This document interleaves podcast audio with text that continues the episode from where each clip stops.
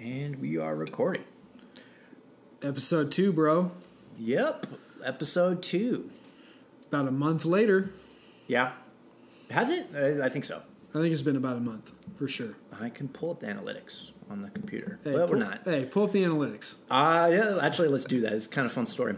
So, for our Nick and Derek versus the Apocalypse listeners, just so you know, we got some new fun facts about the show. Since our debut episode of, uh, I would call it our debut episode, we have a total of four new listeners. I wouldn't really call them listeners per se. Listeners would be like fans of the show that kind of perusers, perusers, maybe. perusers would be a more accurate word to kind of talk about our fans we have four total new listens which is a whole lot more than what i was expecting and Hey, and the kicker though, the kicker, kicker is i think you guys all listen to us for a total of four minutes out of our hour and a half maybe two hour conversation so thanks guys And the goal- hopefully we keep you guys a little more entertained this time around Yeah, the or- goal, the goal's five minutes this time. yeah, the goal's new five minutes. But to stop mocking our listeners at the moment any further, uh, getting on more topic of apocalypse related, Nick, since the Christmas um, uh, vacation that we took, has a fun little story to share about his travels to Tennessee, right? Yep. So, fun fact: uh, my family and I went to go visit my sister in Nashville, Tennessee, and I took my three, almost four-year-old, and my two-year-old as of November, which already was going to be a challenge, and I knew was going to be a challenge, but decided, hey, let's fly on an airplane and let's go see my sister out of state and disrupt their entire lives and like let's ta- try to have a good time Yeah.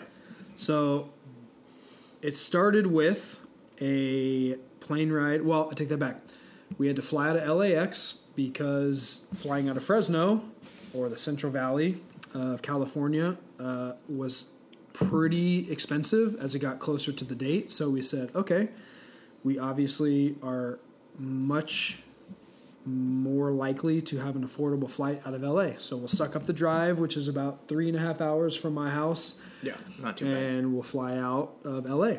So we left early enough to get there in time. Ended up being pretty early, so we sat in the airport for about three hours, which was already a long. Which is going to be great to keep a four-year-old Totally. with her mask on in the Totally. airport the entire time. Totally, which was a challenge in and of itself.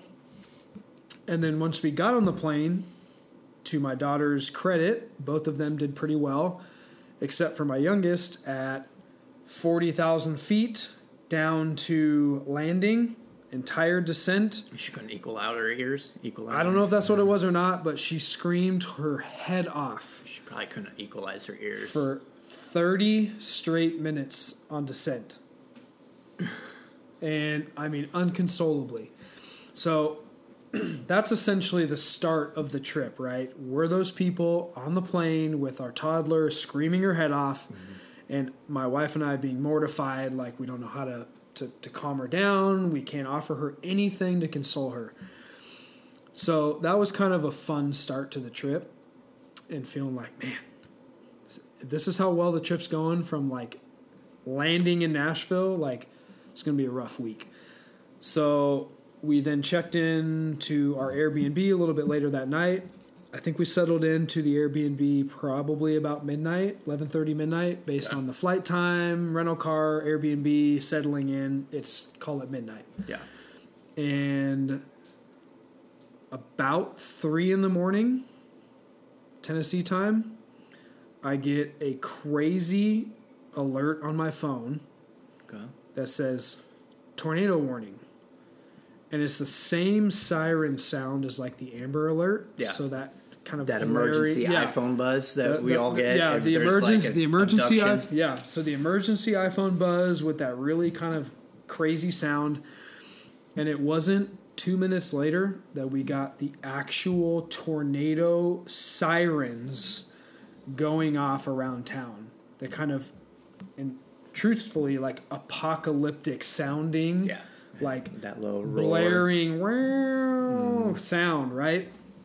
And so I, I, you know, kind of jump out of bed as I'm kind of half asleep, looking at my phone. We're tired, we're exhausted, and and then the sirens go off, and it's this really kind of eerie feeling of like, I don't know how serious do I take this, right? Yeah. So I call my sister, who we hadn't really talked to yet, and I said, hey, like.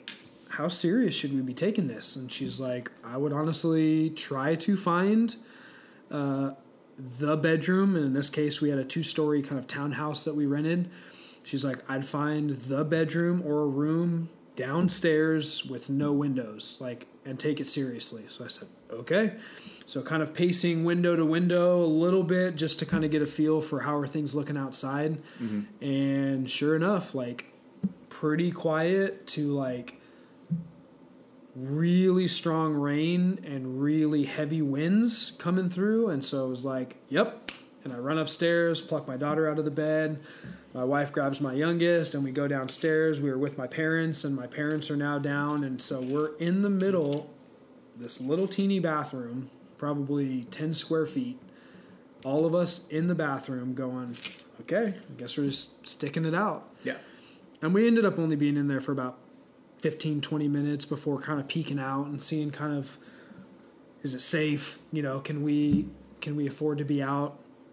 And I actually had found on YouTube a guy that was live, kind of reading the weather pattern, um, kind of severe storm YouTube. And he ended up saying and kind of being current with the local kind of weather, uh, I guess, tornado warnings and such. And he was being kind of current with okay warnings are being lifted warnings are being lifted etc and all in all we were missed by probably quite a few miles um, where we were at but my sister has people um, in the area that she's now kind of become friends with as she's lived out in that area that have had family members that were affected by the main storm which kind of came through the kentucky area Yeah.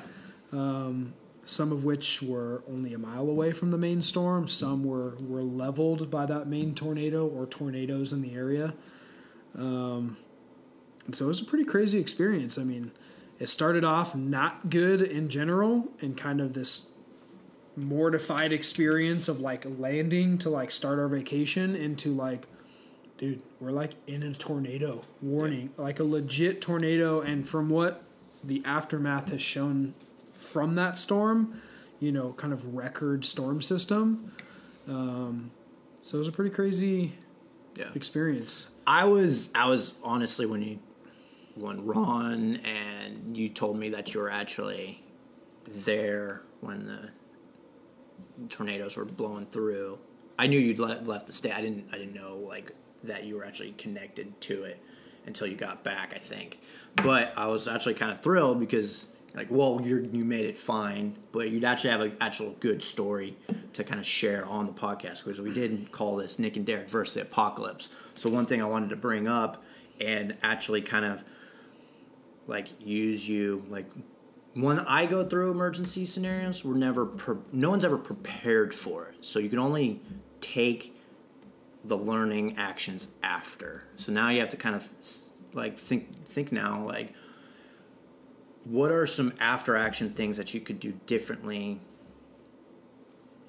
if you were thinking of trying to be more prepared for another disaster, like weather disaster, to happen the next time you travel, or in general? Because I mean, that's this wild. No one goes like, "Hey, I'm going to go visit family for the holidays, And I'm prepared for a tornado." I'm going to bring my wife and kids, and guess what? I'm in a new state, and now we have a tornado to worry about. No one. That's a wild experience.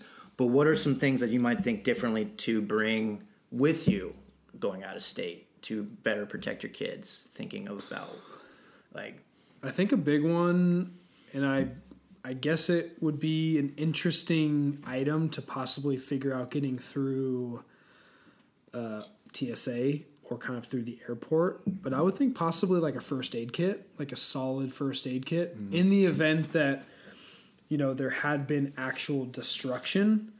Uh, I would have had no way, truthfully, to to help or potentially help um, any of my family members that may have been hurt in any sort of damage. Yeah. Um, being that we were out of state, I think context is important in that I can only prepare ish so much. And, you know, like you were saying, like I'm bringing my family, I'm bringing, I'm going to go on vacation. And like, oh, let me also bring my 25 not- day food supply. Like, obviously, I'm not.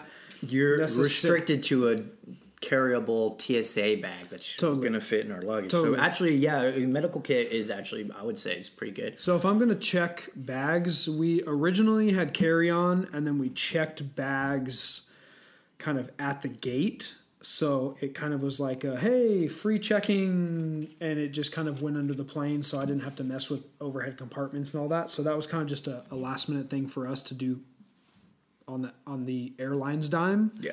Instead of paying the 30 bucks but maybe being maybe planning for checking from the beginning mm-hmm. so that I could then be able to just check the first aid kit because there may be small tools in there there may be you know what i mean there may be some sort of apparatus that the tsa monitor says nope you can't bring this and then they go through my bags and they chuck all of it in the garbage Yeah. so maybe planning on doing like a an actual checking of the bags so that it just goes on the plane and lands and then that way I can have that full setup as opposed to risking it in TSA and not knowing. Mm-hmm. But I'd say maybe a first aid kit would be First kind of a would be- solid. And anything else is kind of hard to say because it's I'm going somewhere else Yeah. that it's hard to kind of prepare for that. So, if anything, something to be able to take care of some potential injury, Yeah. you know, might have been pretty solid to have, but I had nothing and I felt pretty f- I felt pretty um, out of my element Yeah.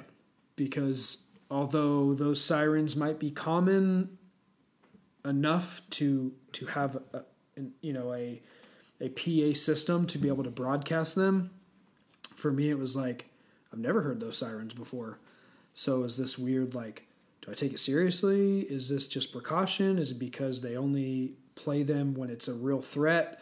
You know, the spectrum, where am I on the spectrum? So that's why Yeah. I called my sister and said, What do I do? And she said, I'd find the room, I'd go Yeah. and then let it play out. So, kind of weird.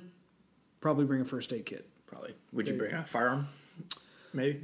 No. I think for future reference, I probably would check a firearm also. I happened on the way back from Tennessee. I watched a law enforcement officer who just happened to be in the line in front of me um, open his suitcase to basically, I guess, prove or, or verify that the firearm was separate from his ammunition. Yeah. Um, but it was really cool because he opened up his case and and he had his his handgun in there, he had his badge in there, he had a couple magazines in there, and then the ammo just was wherever it was. Um, but he had to verify that to the- Everything was all separated. Yep. So when he opened his bag and then he opens this separate handgun case, it was like, oh dang, that guy's totally checking his his handgun. And I, I forget that that you can bring firearms across state line um, as long as you're following kind of that Their, their process. little transfer over Their, their, procedures. their transfer procedures. Um, and then to know that, yeah, in- the event of, um, you know, kind of a worst case scenario, It's, it's something that I I've mean, never really looked into, but I've I've Yeah. often heard people doing it. It it seems like a lot of work, so that's one of those things where just like, oh, Yeah. just not bring it. But But then, to, but then to know that like you can totally take that and you can go with your family member and you can go fire at a range and like you can you can do all of those things still, Yeah. even though you're just in a, a, another state. So I think that'd be a pretty good one to be able to bring a, a firearm, but go through that kind of checked process, and then kind of pair that with with the first aid kit as just kind of in the event of something's going down, I've got a way to treat and I've got a way to protect. One thing I've been trying to think about as we like as we kind of talk and discuss and think about preparedness and different elements of preparedness. I've been trying to stay on the on the element of keeping things as easy as possible. So when it comes to first aid kits, I, I try to focus.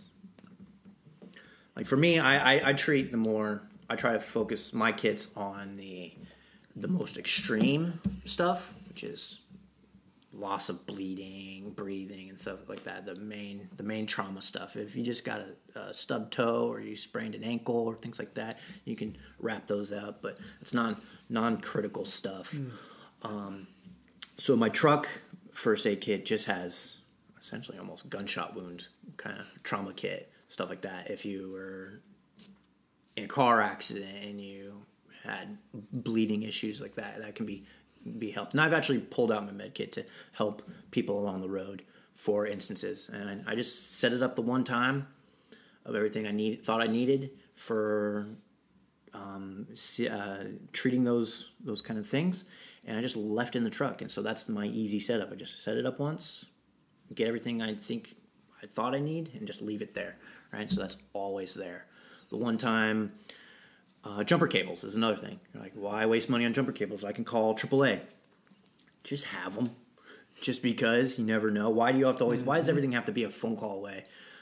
I think we rely too much on cell phones to be our constant save all. It's a great technology and a great asset, but you, we want to be more prepared. Like, okay, keep it in house if we need to, and keep it in house where we can handle stuff. Um, Do you know how to read an atlas A navigational atlas and stuff. or like a map? yeah, I know how to read a map. Like Generalized. Yeah. Like you talking about relying on our phones. I guess in the event, say, specific context of had that tornado come through, and thankfully my family and I were still safe and had mm-hmm. been uninjured. But what if all communication went down? Right? That's, yeah, that's right? gonna be a wild one. Yeah. Okay, so I have I have no phone, I have no electronics, I have no way of going. Man, how do I get from here to here? Even if it's just your basic highway travel, right? That maybe is still intact, and we can, you know, go to the store. We can do this thing to be able to go and get food or whatever it is. Um, would anyone know how to get there? Yeah. right? Because it's really easy. I know I relied very heavily on my trip to say, oh, my sister's located at such and such address. Let me type it in, boop, boop, boop, and go Yep. and let my phone and or the navigation in the car tell me how to get there. Mm-hmm. Whereas like, when's the last time I pulled a map out and said, dude, let me look at this map and let me like get my bearings around the way the highways are set up and the way that, you know, and directionally I found myself in, in Nashville not really like really kind of having like an equilibrium issue of like I don't really know which way feels north anymore. That's that's the hard part of traveling, especially when you land at nighttime. You don't you don't have that frame of reference of where north So, is. like, here- so for a little bit you do get Totally. And so, like here at home, it's really easy because we understand the way that all of our major highways run to say, hey, I understand that this is north and south. I understand that this runs east and west. I understand based on these kind of just big, in that environment. yeah, this big, these kind of major parameters, these kind of foundational kind of the mountain ranges or the something mountain like ranges, etc. That like I can go down any street and know that I'm going north, south, east, or west, and it and and just over time you just kind of default to understanding and and having a sense of that direction. Whereas like there, I didn't have that at all. Uh, we said several times like I don't even know what direction I'm going. I know my phone's telling me to get on the 65, but other than getting on the that. 65, If you, got- like if you landed at nighttime, you have no I have reference no, of I what. have no idea. So, so to me, just as you're talking about, like, uh, we're kind of a phone call away, or we're always just a phone call away from help or from a resource. It's a from- great benefit technologically and civilian wise, but we still still need to remind ourselves to be like what's the word? I would say just- more more maybe? more Self- sufficient and not relying on it. Your car breaks down, try to fix it yourself on the road. Right? Don't do so uh, I mean I can't really say much because last time my truck broke down I was very quickly on my phone trying to figure out. It was four o'clock in the morning, trying to figure out how I can get some assistance because when I looked at my my map in the fog, I was literally ten to fifteen miles away from any town. And I'm like, okay, well, do I walk it? what's the what's the cost benefit of tr- attempting that, or should I wait it out? Bunch of different options you can do, but that's cool. Yeah, that's, I've I've traveled so much in my time in my career, and one thing I've never had to worry about is when I right when I get there, have to worry about some kind of crazy weather incident that where you're just still trying to figure out just the lay of the land of what there is to do, whether it's fun, food, entertainment, all kinds of stuff, entertaining your kids. And now here you are, boom, tornado, and kids are involved. How'd your kids respond? Uh, were they curious, I, scared? I think my kids were more. It's three o'clock in the morning. We're tired, and, and we're tired, and we're cranky. Um, I found myself truthfully getting a little frustrated that like I'm trying to to make sure that we are safe ish. And so I did pop out of our safe space very quickly to to try to get a glimpse of what might be happening. Does it seem like the weather's dying down? Does it seem like it's still kind of, you know, cuz when when you have no other context of anything else that's going on, then it's really difficult to know. Like, are we just in here? How long are we supposed to be in here? Or is this something? Curious, yeah. Or is there something? You know, or was this never even going to come our direction, and we're here in the bathroom at three o'clock in the morning, not doing anything, and we're going to be here indefinitely? So I popped out a couple times, right, to be able to kind of try to get a little bit of a sense of what's going on. And as I'm stepping out of the bathroom, I have my two year old losing her mind and having a meltdown because it's three o'clock in the morning, which doesn't help the dynamic of the already like, I don't know what's going on. So, how, but I also don't really need to have your, um,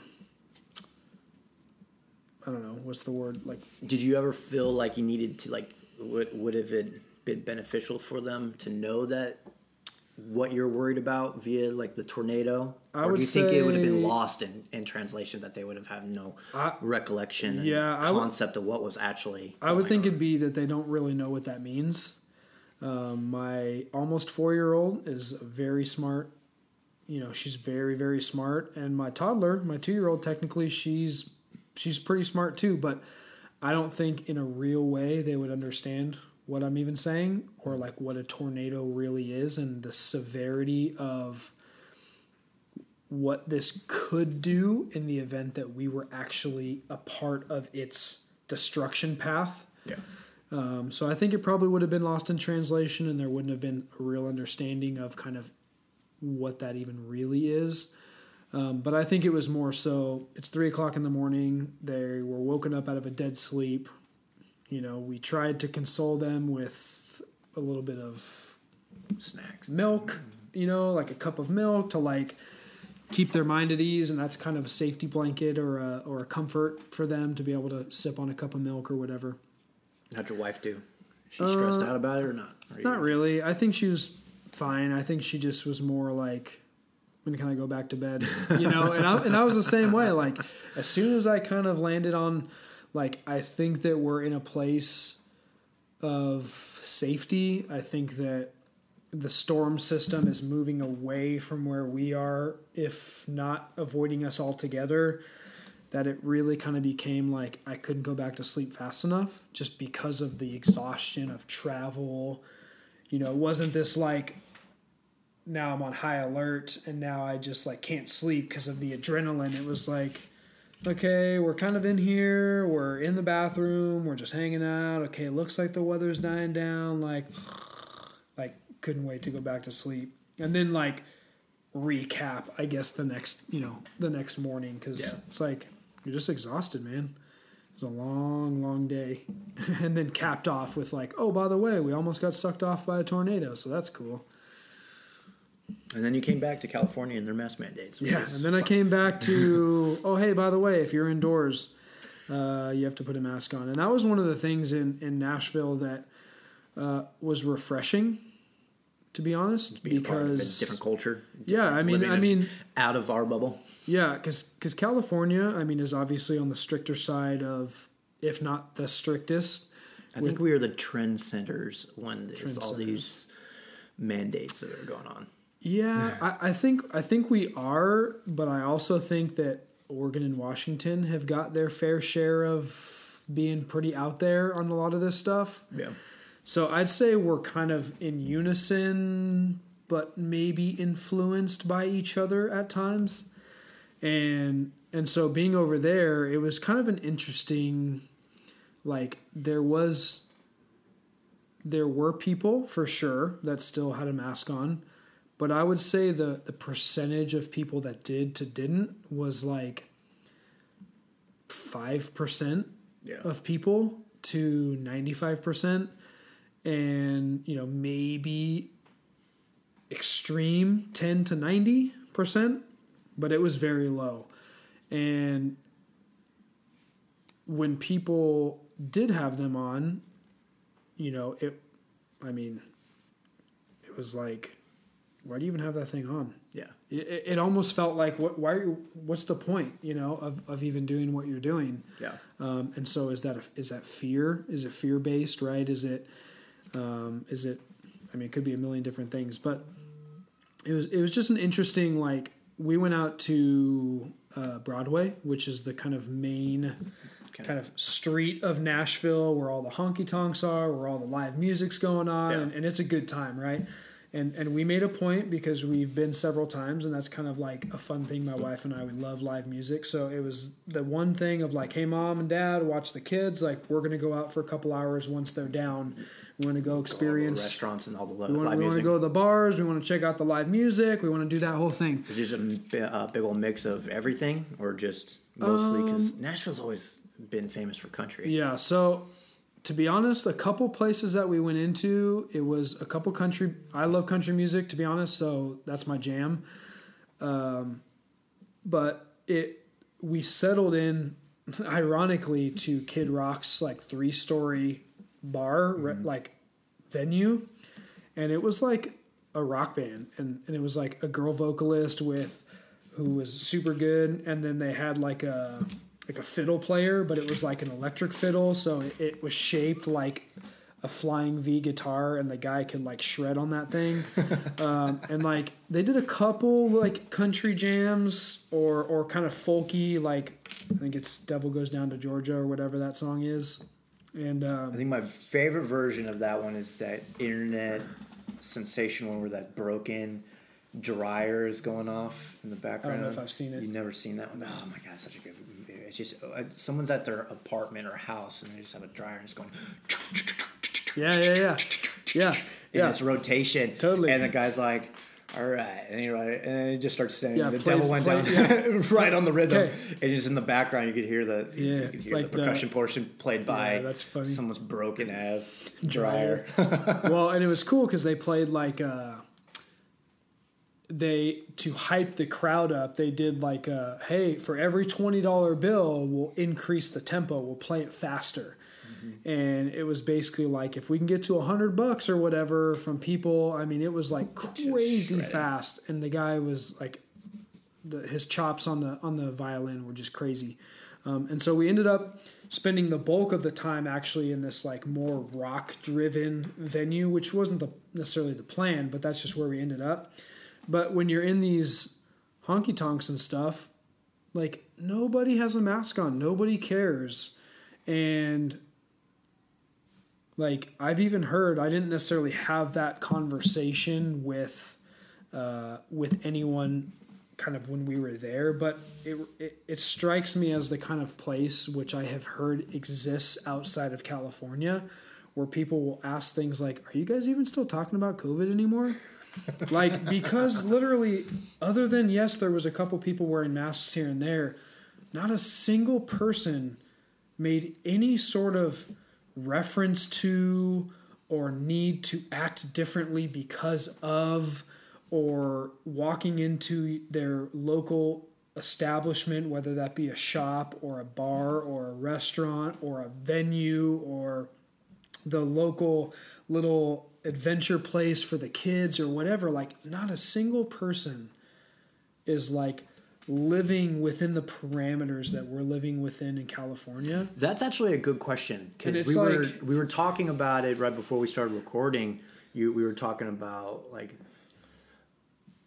a couple months back when uh, I think discussions with like uh, your wife's religious exemption getting denied and stuff like that. It, it feels like COVID comes back in waves here in California, right? Mm-hmm. When we get that six mark, where we, we thought we kind of passed, you know, we made a we made a got past something that was going to be a problem. We just bring it right back because there was that moment where us with our company, we thought like, are we going to get fired for not being vaccinated and being so against it? And then it stopped being a big deal for like two for after about two weeks. We stopped having those conversations. We started getting like, okay, Yeah, it feels a little bit more I relaxed. just, I just, I just relaxed. I just test once a week, not that big a deal. And then, boom, California mask mandates. I'm like, okay, well now I have to worry about the cashier at the local uh, gas station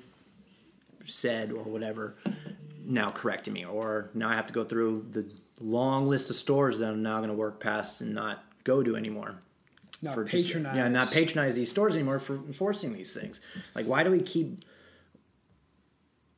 everyone? I think a majority of people want to move past it, but I don't understand why it keeps coming back. And it's it's weird how it's out of our power.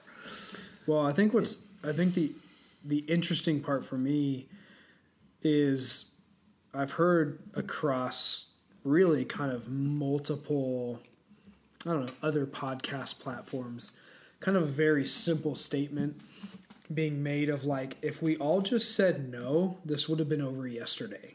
Yeah. And I find that with California, which makes it really challenging, when I think that there is a majority of people, and maybe it's because we're in a red bubble of a much larger blue state, Yeah. uh, but I find that as soon as, to your point, we get to a place where we say, hey, I think we're starting to move forward here. And then it's like two steps or a, you know, one step forward, and then we two take steps two steps back, right? To like, why are we having, like, why are we back to having mandates again? Every time, like, the new variant comes out, and all of a sudden we have to have masks again. And, and so for me, it's like, it really comes down to everyone's ability or or maybe ability is the wrong word. It really comes down to people's kind of compliance i guess for lack of a better word. Like but that's what it is right? Like oh because newsom said so we should just do as opposed to going okay i'm pretty sure we have enough information as people. We have enough uh, we have enough ways um, or options of treatment at this point to say that even outside of the vaccine there are other avenues that we can take in terms of treatment. You know Yeah. you and i both know two people who are going to go unnamed this time. That that literally have both or had previously been diagnosed and had gotten severely sick because of COVID. And to say that both of them took the alternative option than the vaccine, which only really was going to maybe make them a little less sick. Yeah. But they both then took treatment plans prescribed by their their primary care doctors who both have recovered and who both have said, "Yeah, that sucked really bad." And I don't necessarily ever want to be in that position again, but I came out the other side and I'm happy with the options that I had in front of me Yeah. because they helped me get better. Yeah. So knowing that we have a lesser variant at this point, that from what people are saying, and, and I, I'm not the professional, but to say that from what people are saying is less severe than than variants previous, Yeah. and then to also say that we now have, you know, at least one, but I know it's multiple options of treatment to help us recover from COVID. That like we now as as as citizens, as civilians, right, as people that are free thinking and and and free to do as we want in our lives for ourselves, be able to say, okay, like I think that we have enough information that we should be able to go back to life, to living life in some sort of normal capacity but yet we take one step forward and we take two steps back into the same thing that we've been doing. And one of my favorite quotes, or quotes rather, definitions, is the definition of insanity. And I find myself doing it all the time in different ways of my life, but also kind of in the context of this that like we're doing the same thing over and over, expecting different results. Yep. Like, and it's one of my favorite definitions because, you know, we, in the context, I guess, of COVID, but then also in the context of a lot of other things, can be notorious for saying, like, why isn't my life different? Why isn't this different? And then be able to reflect back and go, oh, because I'm doing the same thing. made any I haven't I haven't do done any different. I haven't changed anything different in my life to expect different results. And I feel like we're doing that here. You know. We we take a step forward, we seem to be making progress, then we take two steps back and now we're doing all of that other stuff we've been doing before. And and in California, and it's and I think it's It- it stays in the same state. staying staying in the same same strategies. You know, going back to the masks again, it's it's there is a shift in the personality. I know, like with California's new mask mandate, it's been going for like two weeks now. Companies aren't enforcing it like they used to. It used That's to true. be, I would say, a big old city like in the Central Valley, depending on the city. LA, San Francisco might be 90% of the businesses enforcing it, depending on what bubble they live in. Fresno, I think, it was like 60 40, right? But now it's definitely one in 20 or 30 stores that you can shop in will might have one employee that'll ask you to put a mask on now. So people are slowly, I don't know if, I don't, I don't want to say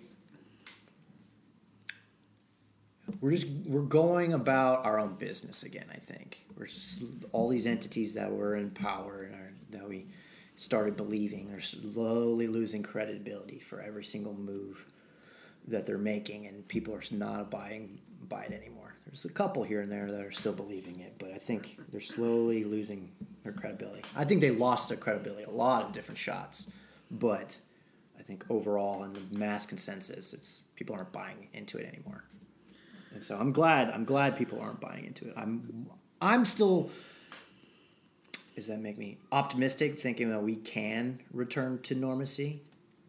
I think I'm like the only one. I don't know about you. Do you are? Do you strive to go back to what our normal was? I know people talk about, oh, there's no more going back to the new normal, right? And I, I'm inclined to believe in that. I'm also consider myself kind of a survivalist and prepper. There's no, you should always kind of keep your mind on edge and mentally prepared for things that aren't normal. But in this case, I do hope that we will find a 2019 version of where we never heard of COVID and we didn't give a shit. and we're all I, out to I, I think the doing our own thing we can live our lives without under the government thumb all the time. Yeah, what's hard about that is the for me is the sheer volume of fear mm-hmm. that's really hard to reverse.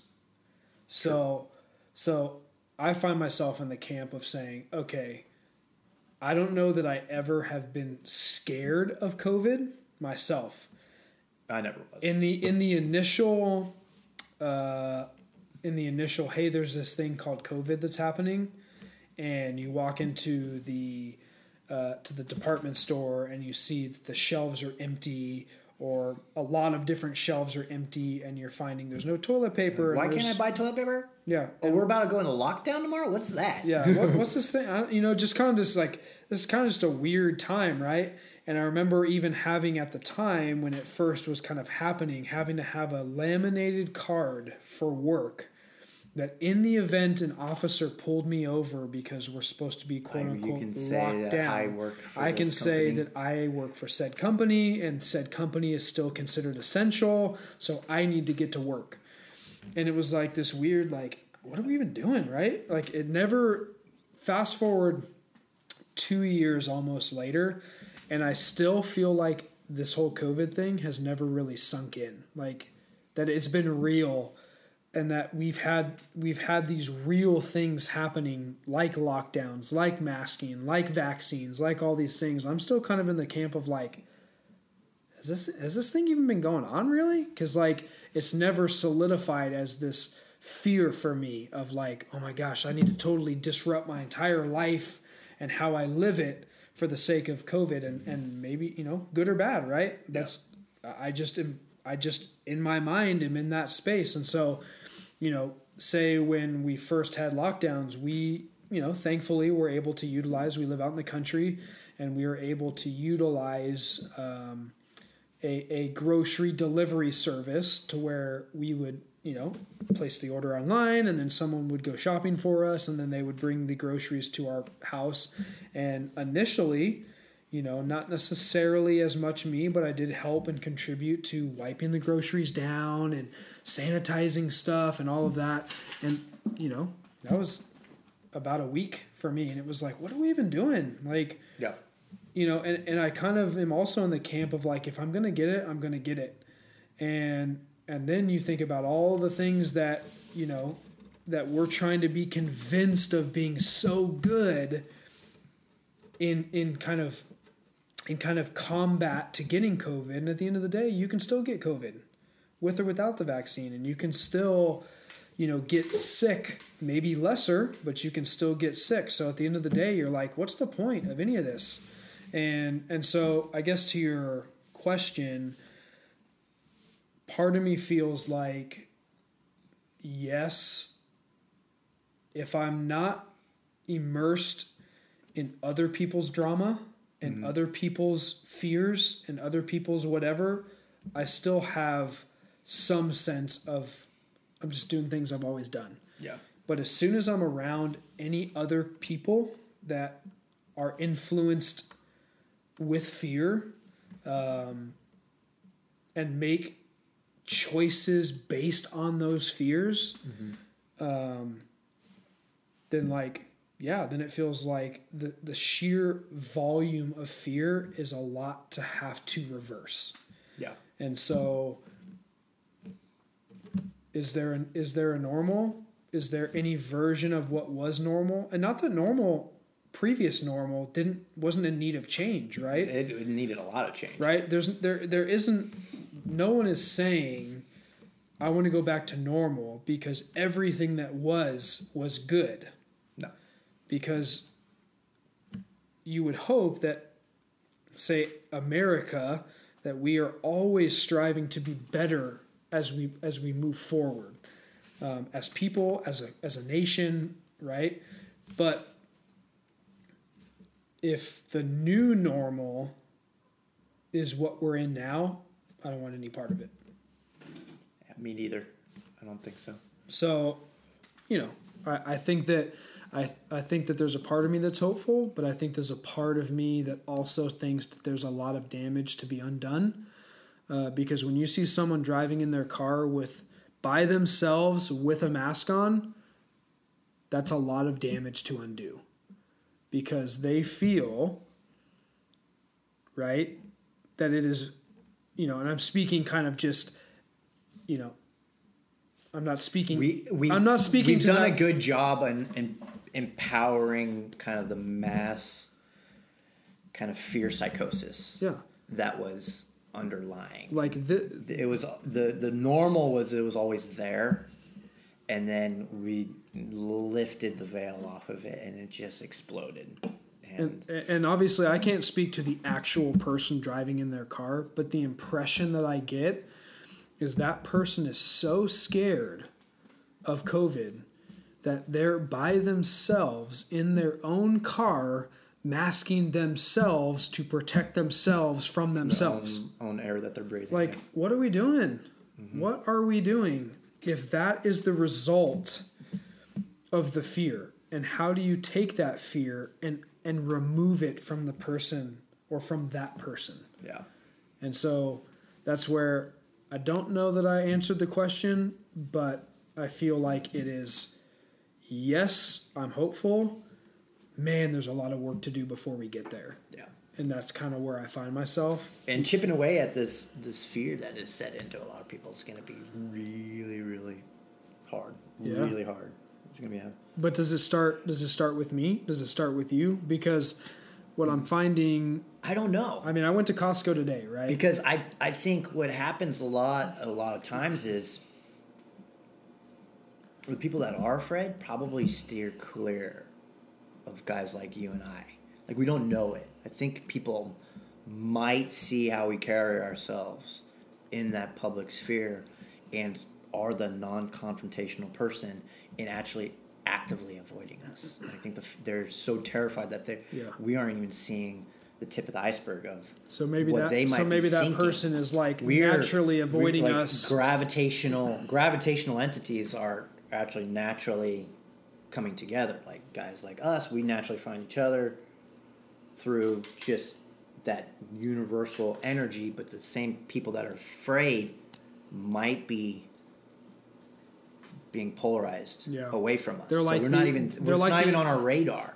like opposite we, side we of the magnet. the ones that continue on. Yeah, exactly. The opposite side of the magnet. We just see what is what we're focused on, which is kind of carrying on with our own day to day lives and survival, which is what everyone's goal is, right? But our our avenue and our approach to life and survival is drastically different. Ours is probably more confrontational, actually going after something that's harder, doing more riskier things, facing things head on and things like that. Versus someone might be like, I'm just going to push that bucket down the hill and wait it out in in a shelter and not actually confront it, and they might Yeah. be hiding away. Yeah, I mean, I went to Costco today as an example, and shout out to Costco. But you know, my wife made a comment prior to walking in, saying, "Hey, do you have a mask?" And I said, "Nope." And she said, "Well, they're going to require us to wear it, being that we're in California, being that it's required to be indoors, that we have to put a mask on." And I told my wife straight up, I said, I'm going to put it on to take it right back off. And she said, Nick, you do whatever you want. right? And and so that's literally what I did. I flashed my Costco card with a mask on, walked about three steps and took it back off Right past the bouncer. right past the bouncer and literally proceeded to have a pleasant shopping experience mask free along with the many other people that were mask free along with the other people that were masked and it's like you know maybe to your point like they they negative magneted me to the aisles that I wasn't if they were the people that possibly have that fear associated with covid and and whatever. And maybe they didn't right? I have no idea.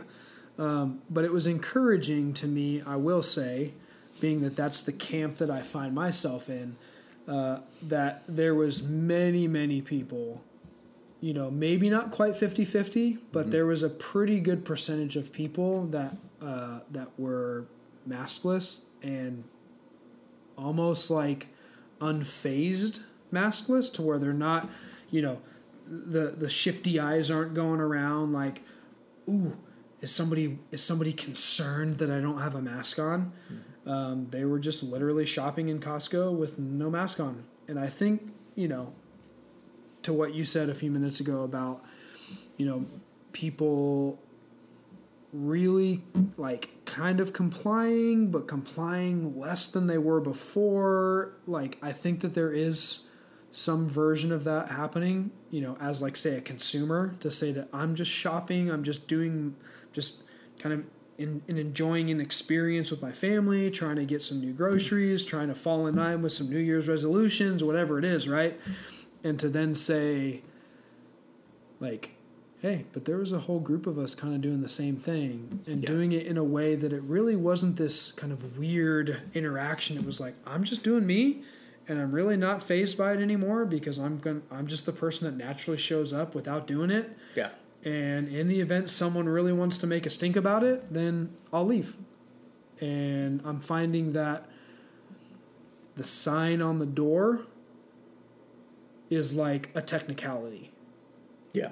Like Everywhere has it. 100% must wear, must wear, must wear on the door, and then you walk in, and like, sure, someone might want you to be wearing it, but most people are not nearly enforcing it, like you said, um, like they were initially. I had, so, a, I had a gym membership in uh, one of the local gyms in Kingsburg, and that big old sign on the door, face mask required, and it was one of those memberships where everyone had a key card. So I don't even think they had staff on place. It was just like twenty four seven camera, scan in. scan in, and, and you do your own thing, and you get actually get in there and. hundred percent across the board. Everyone working out, working on their health, not wearing a mask. I was like, it's just you can see it from the window. Like Yeah. no one's gonna go in there to like confront everyone. It was just like, our, this is the group of people that are like, yeah, there's a sign on the door, but we choose our own thing here. This is Yep. not our thing. I an idea I've been playing with recently in my head. It's it's kind of complicated. It's hard for me to explain, but I've I've heard people speaking about it in different channels. Um, is kind of where where does the, the the most freedom for a sovereign individual lie? Um, and it's not really Wyoming. it's not really in the city structures. Like when, I mean, this is kind of historical. Um, when the United States was founded, right, right once the Constitution and everything started getting civilized, and we had our government structures and everything. There are still problems within that, even though we do have our be- the best government structure, in my belief, of how it's run. Um, there are you still don't have that much freedom living in within certain parameters of living in under a government rule. So there's naturally going to be people that want to find the most freedom um, in their life, and naturally it's the people that are going to branch away from. Think of like government and a city structure as like the core, right? And you're not going to have a whole lot of choice. There's going to be a lot of rules to follow, and you have to kind of fall in line. But as you want more, choose to find an avenue of more freedom, you're going to risk getting away um, from safety. Right? If you seek freedom, you are going to naturally get away from things that are safe.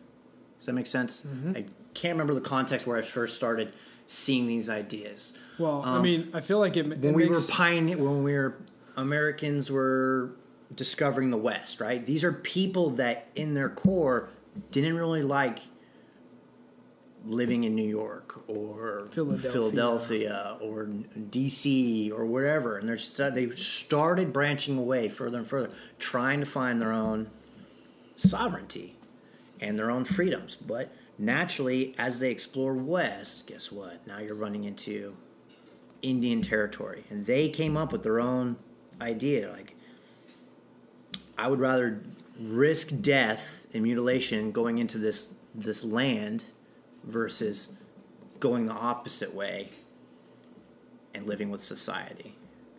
Not that these guys are loners; these are just people that came up with their mind saying, "I can't live in the." To my 100% of what I want to do as a free individual. I have to go explore out. I have to get away from this societal structure that I just don't believe in. And I think that's the best avenue approach. And I think that's where we kind of find ourselves borderlining. It's like this is the state and the mindset and the hive mind of the world. And now I'm finding myself, well, I'm going to have to do kind of like what I was saying on that video when I was hiking. Like, we're going to have to do some hard shit and find hard avenues of approach to kind of live our lives. Yeah. Well, I mean, the the principle makes sense though, even in the current structure that we have, right? So you think like federal government, right, is kind of an overarching, kind of general sense of of, of rule, right? Of of law and order, Yep. or however you want to look at it. And then, interestingly, though, outside of even this hive, as you described it, Yeah. are the the smaller and more relative to the area state governments. Yep. And even state, right, at the state Branches down level, to communal all of those are different state to state, Yeah. right? counties and Because and then even within the state is now the county or individual city, mm-hmm. right? So you kind of have that the the federal, you have the state, and you have the local government, and and it makes sense though in in what you're talking about where those kind of are derivative of what you are, are essentially saying because even say in California you have kind of your state government. But the state government when you compare say where where we live in Kings County which is kind of a red bubble inside of a blue state yeah. you'll find that we're surrounded by more people than not that have a, a, a more conservative uh, bent to the way that they see things and you'll also find that that conservative bend is is also outside of kind of the city hub right? So you're going to find that say where i'm where i live although it is in the country physically um, there's not a lot of hanford specifically that is as developed as say it is more spread out because of dairies because of agriculture because of all these things. And to find that most of those people are away from that that kind of uh, kind of hive mentality, right? yeah. And so you have the state, and then you have down to say Hanford or Kings County, and you'll find that it's significantly different than what you have at the state level, and and so I, I what you're saying makes sense to me 100. percent um, and I'm I find myself doing the same thing though, right? On a personal level, going and I've asked myself those kinds of questions, right? My wife and I have literally talked about should we move out of California? Yeah. Should we should we give or or let go of rather some of these things over here that are really important to us, right? All of our family is here, right? Our friends are here. Our our life, eh, you know, the, the our life as it is now is here. Our jobs are here. All of these things, right? The relationships that, more importantly than my relationships, but the relationships that are important for my kids, right? That I want for them in their life mm-hmm. that I think are valuable, those are here too, right? Which is part of our family, part of, you know, all these things. And to say that we've still asked ourselves, should we move out of here? Should we based on the fact that it is my responsibility to take my daughter's lives mm. and steward them in a way and set them up in a way for the future that I do that somewhere else that there is more of what I believe to be right and true and um, and of value. Yeah. Because my wife and I and I of the few things I remember from the last episode, I remember sharing something similar of of my wife and I can make our way in this world no problem, yeah. Right? It's I'm not worried about my ability to navigate all the chaos and all the drama of of of, of COVID, of whatever these things are, because I'm I'm an, I'm an adult. yeah I think I'm a savvy enough guy with enough aptitude to say, okay, whatever the challenge is, we're going to work it out yeah and we're going to adapt. But my daughters, who are four or almost four and two, they don't know their way in this world and they don't have a clue of mm-hmm. what it's going to be like. And I don't technically have a clue either of what it's going to be like in 10 years and 15 years. And what I can say is if California remains California, because California, in my opinion, and unfortunately, is only getting worse in ways that I don't necessarily agree with, yeah that I'd be lying if I said that that wasn't a conversation that I've had to to your original point find myself in a place where I have more of the freedoms that I'm longing for yeah that I want for myself but ultimately for my family because those are important to me and I feel like some of those freedoms on a daily basis at least here in California are being squeezed right Yeah. from our life the fact that I can go visit my sister somewhere and then come back to California and say, "Oh, we're wearing masks again. What are we doing here?" yeah You know, I would be lying if I said that it wasn't tempting and it wasn't something that I've seriously considered I should have just stayed there. to say like, "Hey, while we're here, let's look for a house, or let's look for the place we like, so that we can consider slowly transitioning, right, to mm-hmm. getting our ducks in a row and then transitioning out of here." The flip side is that part of me also wants to fight. mm-hmm. So, you know, so fight or flight, right? And and you and I, you and I have had conversations about this when we're sitting around the, the lunch table at work.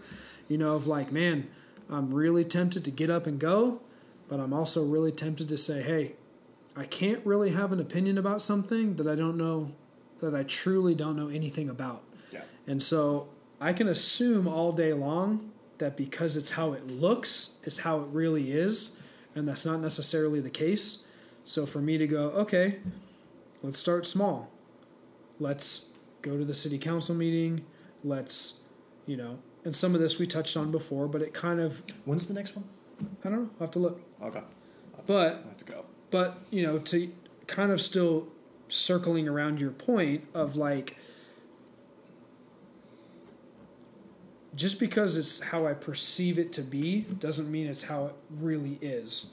And so to say that like, oh, we just should leave, we should just run away from something that we really haven't done the research to confirm is It's really, really, the case. hard to move and, and completely uproot your life based off of what you see on Instagram or social media. or- Because I see or even just based on a feeling, right? Like awesome. I feel like it's this way. Great on in Montana. Like man, awesome. That seems like a dream. But like when you're looking at social media, you're seeing the positive sides Hey, of, of everyone. No one is showing you their bad side. So No one. The best really. description I've ever heard of social media is it's people showing the highlight reel of their lives, Yeah. right? So they're only showing you they're only showing you like look at this really successful thing my kids are doing or look at this thing I got done at work or look at this business I've started or all these things that like but they're not showing you the tantrums and the hardships of being a parent. They're not showing you that in order to accomplish that thing at work That, that, they first had day that kid's been born. It's that first day of the wedding. Yeah, they're not, they're not. They're not showing you right. They're showing you the highlight reel. They're not showing you the day in and day out hard, like hardship that is life, right? Kind of all things, you know, life, and to know that it's really easy to like to see someone, you know, the things that people want you to see and to live in a space and to set yourself up mentally to to believe that that's their real life um, not just a portion of it not just the good part of it as opposed to like ooh look at their life is so good or this place is like clearly it's the best place to live because it's better per the photos mm-hmm. per the video than it is where i'm living whereas i'll admit california sucks in a lot of ways right Yeah. I'm just going to throw it out there. But at the same time, it's like I said earlier if I'm not emerged or submerged in everyone else's drama and everyone else's issues or fears or whatever, like I pretty much get to do what I want all day, every day. Yeah. So has it, has it changed that much? Not a whole lot. I right? there's- I mean, so so that that's the tension, right? That's that's the that's what makes it hard Mm-hmm. because you're going, well, I came back to wearing masks. Well, what if I just don't wear masks? Yeah. Clearly, I've had no one push back on me in the few times since I've returned that that as the example has caused me any problems. Maybe I'll it's only a matter of time before someone says, "Hey, bro, can you put a mask on?" And then I have to have that conversation. Mm-hmm. But as of right now, even in places that you would think would be enforcing that a little bit more strictly, Yeah. haven't enforced it really. So if that's the worst of it, other than our taxes suck, other than the you know, it costs me more to live here in a lot of ways than it does somewhere else. Does is that enough to to take my family out of my life, to mm-hmm. take my friends out of my life, to take my work and possible career path out of my life, especially if it's going to, you know, if it's with a company that you love and that you are growing and you enjoy what you do. Yeah. You know, is all of that enough? Or is this thing over here enough to take all of that away from you? And it's like, I don't know. Because it's not that it can't be replaced in some way elsewhere. Yeah. It just means you have to go through that process to get there Reestablish. um, and reestablish and, and meet new people and hope that you can somehow supplement your family time and all of that. But at the end of the day, fight or flight, at this point, I think I'm still fight.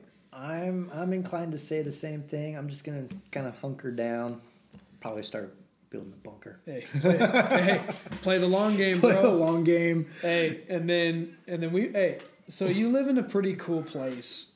Like it's like you're in the city proper, but you kind of have like a unique lot that you live in. Uh huh.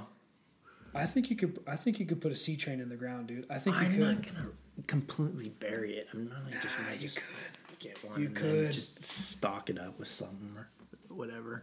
I think even if you just put a C train out here, just as storage though, for all of like your bunker needs, right? Mm-hmm. Because we talked about it for this episode, right? Other than we've talked on some pretty cool. stuff. Analyze a little, like pre-analyzed. Is it analyze, beneficial to build a Do we build the bunker? Right. And that's a good point, actually. I think if if you just because I'm in a similar position, yours is actually a little bit more tucked away because of where you are in your neighborhood, Mm-hmm. whereas like I just literally live in the country in just an open piece of land, but I do have houses around me, right? So I am a straight shot to seeing what's on my property. You drive up the you drive down the main road and you look to your right or left depending on the direction and you're going to see a fat C train sitting in my yard. Whereas you because of the way your property sits, you could put a C train next to your house and you could no one really is going to pay attention to the fact that you have a C train sitting next to your house No, because I think my neighbor has one actually. yeah. So like you just look at the way you know what I mean. Like you have enough. Your property is is like kind of residentially fenced, whereas like I have pasture fencing. So I have very little area that would hide anything. Not that anyone cares if I have a C train, but it's just one of those like you kind of almost have a fortress set up back here, tucked away in the middle. It could it could work out. I think the only problem is is I mean it depends on the scenario. Like what what scenarios are we talking about what would be worth staying localized to utilizing your your your backup storage? So Like I don't, I don't like. Okay, it's, it would be good to have a C train full stuff if the stores ran out of shit. But if it goes that south, are we even gonna be able to get gas? Are we gonna be able to go to work? Is is so so I think are we even like is that level of society still even functioning at that point? And if we're in the middle of a city, is it beneficial to be isolated in that environment? Like, how hard is it going to be to protect? So so I guess C-train. so I guess yeah. so I guess play it out play it out as if I got questions. yeah. So play it out in what's the most realistic context. Your current situation now. Mm-hmm. So it's really easy to say, well, it makes more sense to put a C train on that random 15 acres I bought in the hills, but you don't own 15 acres right now, no. right? You don't So I mean, I, I do have to utilize the land I have. So, have. so if you're utilizing the exact scenario in which you live now, meaning mm-hmm. this house in this location, and and in the event that all hell breaks loose and stores start shutting down and there's no grid, like I'm looking right at your f- wood burning fireplace, That's dude. dope. That, that is, dude, dude, that is rad, right? And and to think like you already are at an advantage to me. So I don't have a I don't have a wood burning fireplace. Okay. I, I thought just for the aesthetics of it, like it'd be cool to put one in my house. Like I have a spot and everything that I would love to build one into my house. yeah.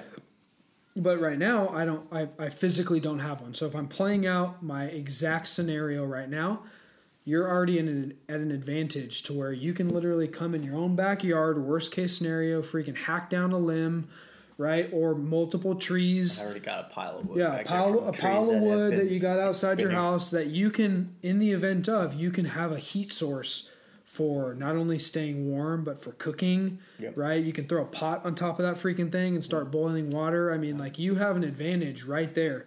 So, so for me, it's like I don't have land.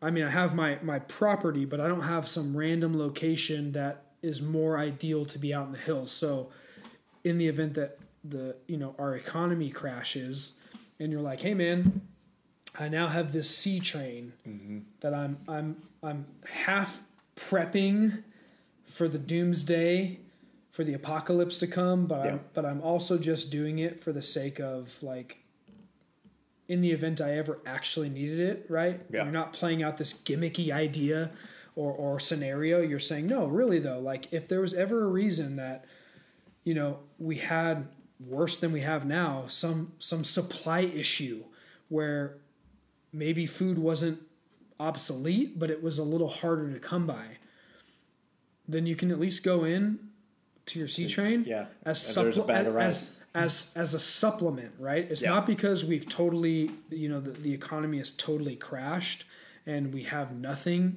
a hundred, like literally just nothing, but maybe there's been a, you know, a, a, a decrease in, in, in supply. Yeah. So now we're going, okay, we can get some stuff. It's a little harder to get. So in the event, let's let's run out to the C train and and this week Supplement it. and this week we've supplemented a, a bag of rice that we bought or some beans that we can cook Yeah. to to get us by while we're we can't just run to the big store and buy anything on a moment's notice like we can now. Yeah. right? And so for you know to think like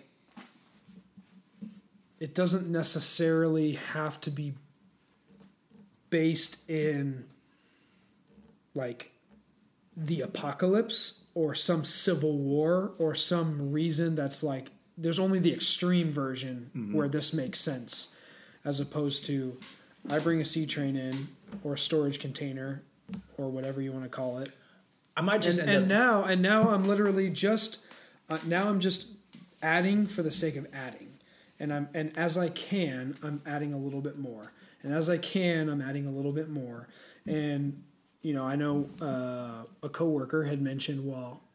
You know, a lot of that stuff still only lasts for so long. So, if you're saying, "Well, I'm going to put a bag of rice in here," well, that bag of rice, unless there's methods above and beyond just storing it in there, that bag of rice might only last for five years. So in between now and the end of the five years, you got to find a way to cycle it out, Yeah. right? Because then you're just buying food Well, I, I'm, to waste it if I'm you don't if you vacuum sealed it, I wonder what the lifespan would be. Because usually it comes in that, that grain bag Yeah, for rice. some sort of but if you some sort of loose bag, right? Yeah. So maybe maybe options, just sucks. Did some way of like canning things. Yeah. So I don't know what I don't know the extent of your questions, but I think for me when I think about the idea of like, yeah, let's build the bunker, it's it's kind of not When really I when I think of I don't know if I don't know I'm if it's like full thinking of- doomsday. I don't know if it's full doomsday. I'm usually thinking of people using them as that last ditch sure. Of like, oh god, the zombies are out to get us, and we have to hide in the bunker. Yeah. And we're gonna just arm up, and that's gonna be how we're gonna survive this.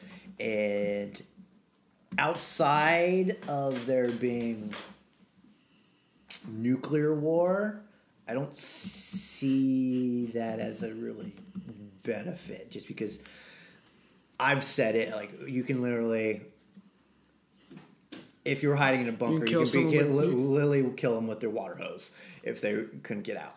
So, but it does it for storage purposes on property of just having those supplemental instances where if China says we're going to cut back on our supply runs to your country, and you're not going to get as much stuff, and you're just slowly choke us out. It is a while we're still working an, an option to go go to. Because like imagine imagine if you if you said okay, over the course of the this year, Mm-hmm. you bought 10, 10 five pound bags of rice, you know, for dollars a for dollars a piece, yeah, you know, and just to have them, and you're like, dang, that's a lot of rice, right? But over the course of that amount of rice, and you sup, you know, and you kind of portion out, well, how much rice can I eat, and how much does this 10 five pound bags last me, and in this case for you, my wife, yeah, the two of us, how long could we ration this out? Mm-hmm. And then as you, you know, as you decide to be at the grocery store and buy another bag of rice, can you then over the course of time bring one of those in to just eat it to eat it? Because you don't want it to necessarily go bad and spoil and and then you're you're still adding but simultaneously very lightly using Rotating. and rotating for stuff that for stuff that you would possibly use for regular dinner anyway some chicken and some white rice or whatever Yeah. right? And and then you're kind of building you know it's it's almost like glorified pantry storage you know kind of in the event of but you can still utilize it even if there was no real need to use it so that you can kind of keep it fresh you know what i mean? Um, especially with some of that stuff that's not as perishable Yeah. for longer periods of time. And and in like a weird way i'm not a prepper. Like i'm i'm personally not the guy that's ever like my grandfather we we've helped him move a couple times well my grandparents rather. And it was kind of a weird now a few years ago but it was kind of weird the first time i saw my grandpa in like one of their spare bedrooms have tubs of like bags of rice bags of pinto beans dried and like canned goods. And some of these canned goods we just moved them again mm-hmm. not that long ago a couple of months ago. And a couple of those are like five years old past their expiration date, but they're still canned, and I guarantee if you opened them, they'd probably still be edible. And it- It's with- funny that you say your with- grandpa because I reason, think my grand grandfather was very much the same way. I think it's that but but it's World weird. War II, but like it's they weird. grew up in the Depression, where it's not really prepper. They're just like, and then naturally, when it came to food and stuff, they just they built their houses up so it has has that ample pantry storage where if they weren't saving money, they were saving food. So in case of those hard hard times, that they had something to fall back on. And Obviously, yeah. Well, stoves, I mean- stoves so they can burn. Fi- like if power shut off, no big deal. We just start that Yeah. thing up, and we're nice and warm still. Totally. And, Ton- and tons of blankets And and what's weird like about my grandparents is like, so my grandpa is an ex or retired rather uh, correctional officer. So Mm-hmm. he did construction for a few years in there, and then transitioned over to kind of the correctional. I don't know. I don't know what the transition was or why he made that choice, but transitioned kind of into law enforcement as a correctional officer. Finished, you know, retired out of there. Great pension, great retirement, all that stuff, right? and and prior and maybe it was because i was little when i would go and spend a week with them over the summer or whatever like maybe i wasn't aware of it or never saw it and maybe they've done it the whole time. But it was an interesting like who is this person? To see like these bags because i'd never seen them to be that way before. Yeah. um, and so I really don't know if that's if that's rooted in in maybe the last I don't know administrations politically to you know to have some reason that they felt it was worth you know what I mean maybe projecting fears in their mind of what could happen etc um, or if he just turned into a crazy person. I don't know. Like, and I th- and I think about myself that way too. Like, I think I texted you this a while back of like, I think I'm becoming a crazy person because I've never literally ever thought I should have a bunker. and I should start prepping. I've never ever thought that. I I had a buddy. And now- and now I'm thinking that stuff all the time.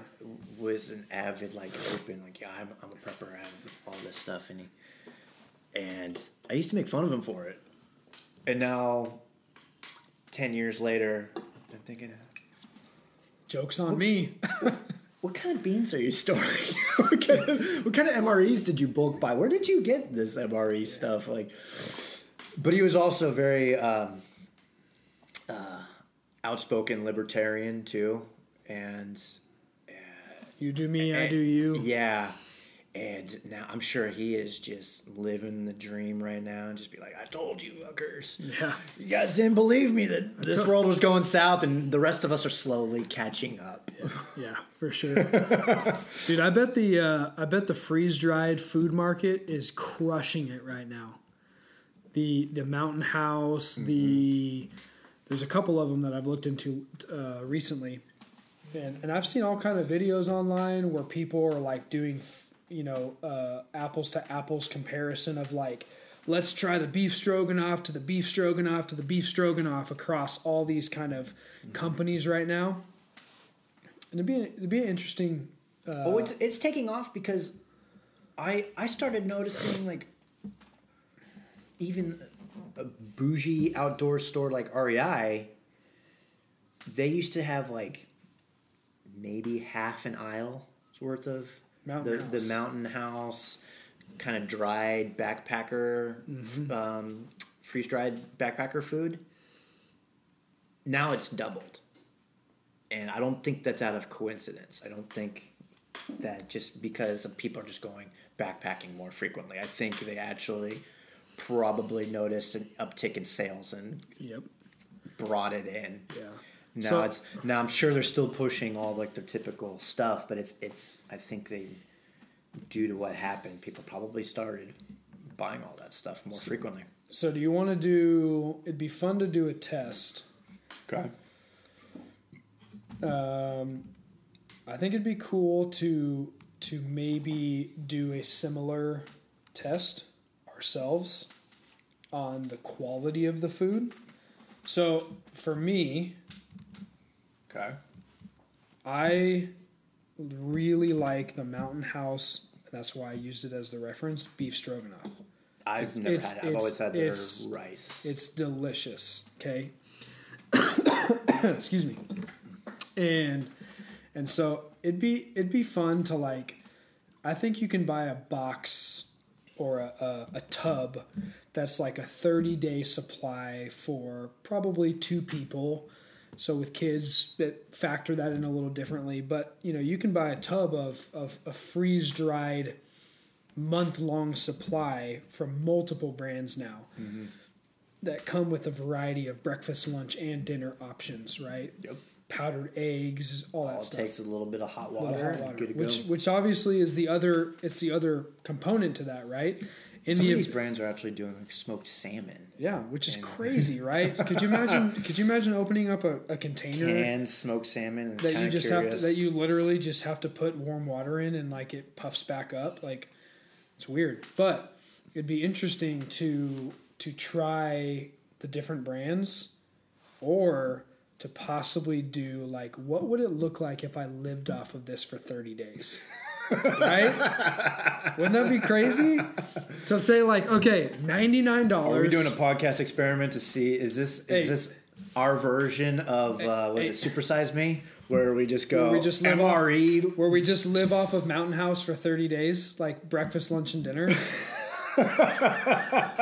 Army, Army MREs for thirty like, okay, days. okay, because real, real question though is associated with do I build the bunker, right? So we're bringing it back around. Do I build the bunker? Okay.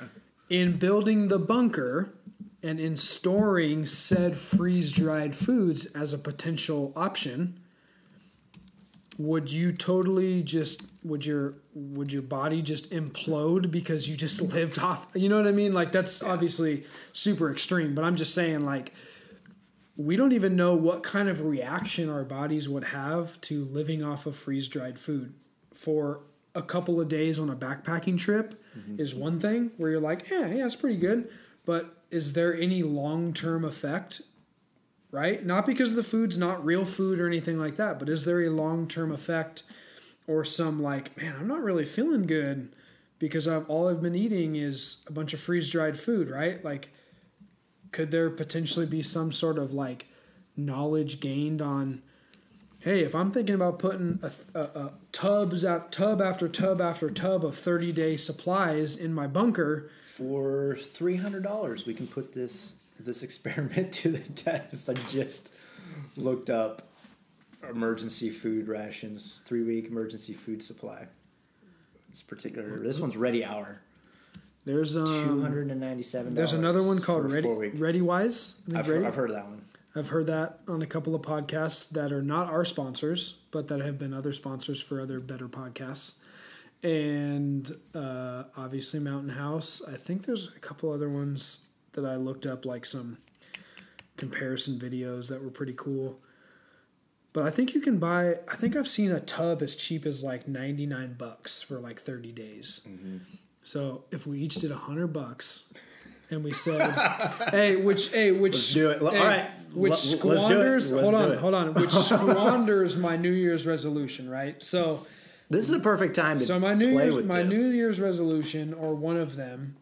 Yes, I'm that guy who's got a New Year's resolution, but my wife and I have both been saying physically we have not felt very good, um, consuming a lot of just crap in our bodies, and truthfully having gained weight over the last year and a half, and like Yeah. nah, we're we're ready to to you know mentally we're feeling good, physically we're not feeling so good, and so because we're motivated mentally, we really want to improve our ourselves physically. Mm-hmm.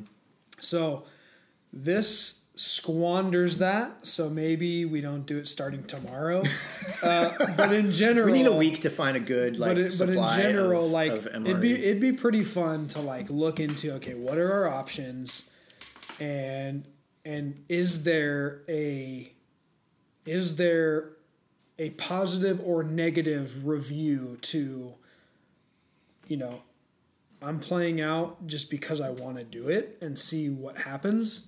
But in the event that you did really say, hey man, I, I need to use this full 30 days. Yeah. My wife's probably gonna hate me because she's her like New Year's resolution was to like start organizing and our our meal plans Yeah. more efficiently, and so she has literally. I'm looking at it right now. A list of what she needs to buy for the store, what we both need to buy, what our, our meal plan for the week is, like what days are, are leftovers. And so if I surprise her with this experiment, Hey, she's by the probably way- gonna Hey, by be the way, pissed we're gonna eat but 30 also days. probably pretty happy because she only has to cook for yeah, she- herself. She wouldn't have to cook for you because all you got to do is add warm water into your beef got- stroganoff. She's got boiled water. Yeah. So could be a fun. Could be fun. I think. I want to look into this. This is uh, don't tempt me with bad ideas. I'm the prankster that Hey, will just- follow a- through hey, with it, and you're just the influence of like send me down that rabbit hole, and you're like, "Fuck, I did say that, didn't I?" All right, we're, we're gonna do a 30 day. Yeah, and then, and then like day two, I'm like, yeah, no, but my my kids, you see, they, I, I couldn't do it because I had to eat dinner with my kids, and you're gonna be like, dude. I'm over here. I'm trying to be consistent here, and you're like, you're already out. no, it, it'd be fun. I, I'd do it. I, I'm probably not doing it tomorrow, but I think it would be a fun experiment Okay. to say, dude, let's just 30 days let's just do 30 days. memory. Do we have Breakfast, to do breakfast, lunch, and dinner? breakfast, lunch, So we're doing dinner. the, the supersize me MRE plan. Yes. Yep. And then we just see what happens, right? Just go with it. right? And you can still do everything else you want. You can drink whatever you want. Now, are we talking about like You can- more you can- high end MREs, or are we doing like army oh no no style R- MREs? no! I would I would I would because. I've heard from via my friends that those are probably No. will back up your toilet. Yeah, no. In, in my mind, I go to like My the name brands and like the actual thirty day supply. my one of my best friends hated the MREs so much he opted not to eat. If anything, he didn't. If they couldn't catch it or hunt it, when He he, said, was "I'm not doing it." he he's like I, I got used to just dropping ten pounds when we were out in the field on training. It I'm just not doing it. I'm just not doing it. I was like, you don't want they are that bad. Like they're bad. So speaking of so speaking of like you would though- rather starve yourself and lose ten pounds. It's like Yes. totally. So another good thing for the bunker. So you have the opportunity, based on your wood burning stove, to technically be in your house with a heat source to heat said water Yep. to rehydrate said food source. Yep. Uh, but say for me, if I did not have a source in which to heat water, like Yeah. my power was down because I stove, you have an you electric know, stove? I do. So my electric stove, I live on propane, so maybe that's a conversion I could do down the road. But even then, propane is only going to last so long if there's no source to refill it. Because I can always convert. oh, you have your own propane tank. Yeah, for so because I live in the country, I, I live on propane as far as my Yeah. heat is concerned. My water heater is electric, which is kind of nice um, for showers and stuff. But basically, my your my independent water well too. Yep. So yeah, if power goes down, you're. So I, I think the only thing that would run is your propane. yeah, because technically, even though I'm on the well, I still need power need a to generator I still need well, going. and technically, what's really cool about my house is actually kind of cool for the apocalypse. This may or may not happen. so when Y2K was happening, right, Mm-hmm. the, the the scare around Y2K, Yeah, I remember that one. Um, kids. my wife's grandparents, who we bought the house from, there is actually a port on the side of the house near the main breaker box that is for being able to put a generator hookup for backup power. So in the garage is like a massive 5,000 watt generator that I can wheel over and I can plug directly into the side of my house. It's got a special outlet. It's got a special, you know, 30 or 50 amp outlet or whatever it is. And I don't and I don't know that's the one thing I don't know is how much because I've never had to use it, but how much it will then via the generator, how much it mm-hmm. will power in the house or if it's kind of just the essentials. I'm not really sure that to the extent of what's going to be backed up by the generator, but that was one of the cool things I found out was that I can literally, and that's the reason that the generator got left with the house when we bought it, mm-hmm. and that it was intentionally installed to bring the generator out, Yeah. plug it into the house, fire it up, and like have backup power, Yeah. Which is pretty cool. See, but you and I both got a taste a little bit via our last construction job that I don't know if a generator is going to be the power cure all because we you've I don't know if like you've seen the bill and how much fuel it goes through. sure. It seems like a great idea. sure. You see this big old generator, like yeah, it goes and it generates. You can get a lot of power. We were working on a site where we had five, six generators Five. Continuously operating, but we had to 24 have hours, yep. we had to have Fuel, we have to have refueling every day every other days. day, every other day. So, and we were on that, so that facility was on generator power for two weeks, getting f- refuel every other day. And I can't imagine what Yeah. the So I- fuel so I think- cost was. But I've seen those tanks, and it's a couple hundred gallons. Yeah. And to draw that out within a day, so So my generator is not nearly that big. It's it's still a, a residential size generator, Mm-hmm. but it's a big enough uh, I don't know amperage that it it's designed to to have some sort of backup power, Mm-hmm. and that's where you know I think the the the percentage of that that will be brought back online via the generator. I'm not sure.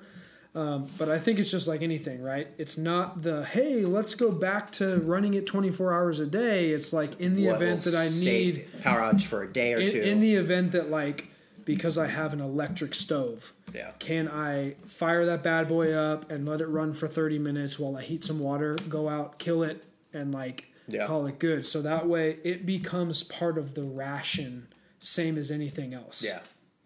I Would- think like would- would last, be I think of- you know last what I year's mean? scenario where like Texas lost its power grid for what I think it was like two days. Yeah, having a generator on site would have been a sufficient of backup. Because Yeah. when they lost power, a lot of they said a lot of houses went, went all cold, because they were in the middle of winter, Yeah, freak winter at no storm heat. two. Yep. So had they had generator power in enough homes that could sufficiently just last a two day window of time could have could drastically altered it. Totally. Now it doesn't really go far Yeah. So so to me for that's very where long, but so that's where to you gotta me look at what your goal is. Yeah. So to me, it's like if you'd had the generator, say in the Texas scenario, I think that you still could have utilized it in a similar capacity where, for the sake of maybe breaking the chill, let's just say it was a, a cold, a temperature issue, right? Mm-hmm. You're like, man, it's getting really cold in here in my house.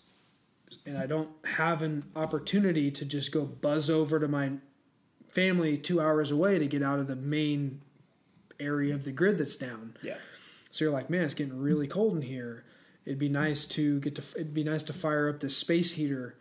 You know, maybe not my main mechanical system, but to fire up my a small space heater out of an outlet, a Yeah. standard 110 or whatever, right? Yeah. And so you literally go fire up the generator and you let it run for 30 minutes while you huddle around your little space heater enough to break the chill and enough to kind of, mm-hmm.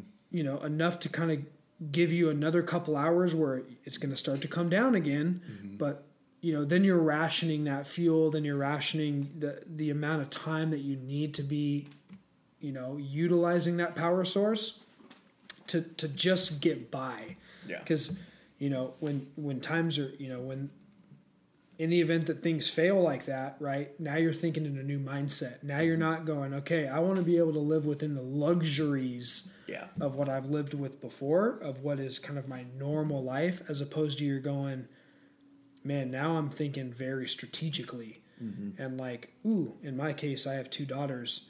How do i help them not be freaking out because they're cold? Yeah. right or because they're without food? And how do i how do i use the best combination of circumstances to temporarily warm temporarily get a stove working long enough to kind of check those boxes?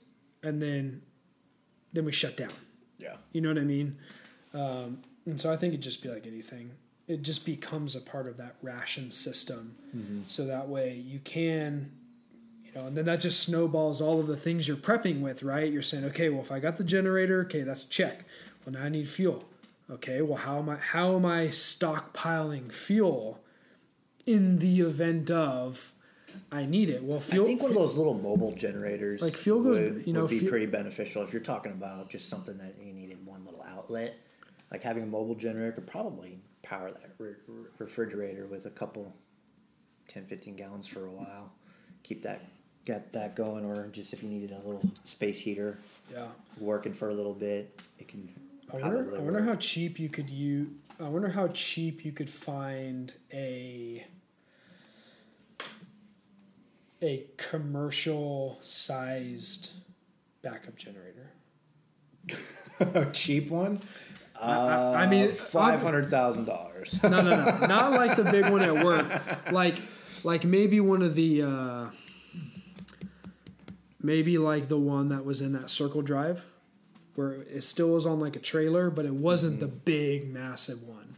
Mm. You know, it's probably probably still five or ten thousand dollars for like one that's about to go out of commission that Yeah. probably has got a, a Probably been 10, 15 years old. it's probably got a million hours yeah. on it, right? Mm-hmm. Um, one where like the rental companies are trying to get rid of it. Yeah, because it's like it's on it's on its last leg, right? But like you know, I don't know. Is that something that would be worth an investment? You know, and, and you could ask you could ask the question, right? Literally associated with the original question: Do we build the bunker? And what then goes into the bunker that we've built? Food, weapons, right? Po- or possibly clothes, uh, electricity need a lot of water too. Water. Big one. right? Like so and I don't know what the answer is, but as you start to kind of ask the basic fundamental question of like do I build it or do I not build the bunker? Mm-hmm. Then you have to start asking all of the other little questions of like okay, I've made the decision. Yep, I'm going to build the bunker. Then you mm-hmm. go, now what? Right? Now what? Now what do I do once I've said I got all Yep. this empty space in the sea train. Yeah, I don't know. we'll see. So I don't know. That's that's the that's the million dollar question. So so I guess I'm going to ask you the question. What should I build a bunker? Do you build the bunker? I I don't want a bunker necessarily, but I do want Or do you buy the like sea an train? extra, do you buy the sea train? I want more like a just like just kind of like a garden shed in the backyard. Maybe two, probably has hundred square feet or something like that. Throw some shelves in there, and just kind of stock it with kind of the stuff that can just be left outside. So rice, beans, things that could be in cans, more more durable. Doesn't have to be refrigerated stuff. That's what I'm more looking at. Maybe um, get probably like I don't know if should just get big old five gallon thing of water or like the ten gallon kind of gas style jugs and just fill those up with water best you can and just leave those out there so you have some like drinkable Could- could potable you- water Could you back up. buy? Could you start buying and then transfer it into a container? Speaking of water, could you start buying like jugs of distilled water? Right, because they're pretty cheap. You walk into Walmart and you can buy a gallon of distilled water for two bucks or whatever, right? Mm-hmm. Whatever it is. Because I think distilled water is pretty good for you, Mm-hmm. right? Over like, or is this I don't know. is No. I don't think so. Distilled Look it up. Look it up. Can you drink distilled water? Let's look it up. I'm gonna look it up. Okay. Can you drink distilled? It's getting part of that podcast where I have to use the restroom again. Sorry, people. So it says here distilled water is safe to drink, but you'll probably find it flat or bland. That's because it's stripped of important minerals like calcium, sodium, and magnesium that give tap water its familiar flavor. What's left is just hydrogen and oxygen and nothing else. Which is interesting because does that make it more sustainable or have a longer shelf life. So let me look that up. Does distilled water go bad? It's a good one. Unopened bottled distilled water from a store lasts basically forever, but stash it away from direct sunlight, and once it's opened, be sure to close it up well after use. Okay, it's interesting. I gotta give Joe Rogan credit. You know his podcasts are like four hours long, and he like records them on camera, so he never just one long cut I know, of him just talking with his guests. totally. And I'm over here like I can barely make it two hours before making a restroom break. Well, well, so you missed it on the break. There's two things that are interesting. So distilled water is safe to drink, but you'll probably find it flat and bland. It's because it's stripped of important minerals like calcium, sodium, and magnesium that give tap water its familiar flavor. What's left is just hydrogen and oxygen and nothing else. So it's just the purest form. so it's just pure water. okay. And then I also looked up does distilled water go bad? Right? And it says unopened bottled distilled water from a store lasts basically forever. Yeah, because it's purest form. That makes sense. And it's sealed, so it's already been, you There's know, There's no air. but stash it away from direct sunlight and once it's opened, be sure to close it up well after use. So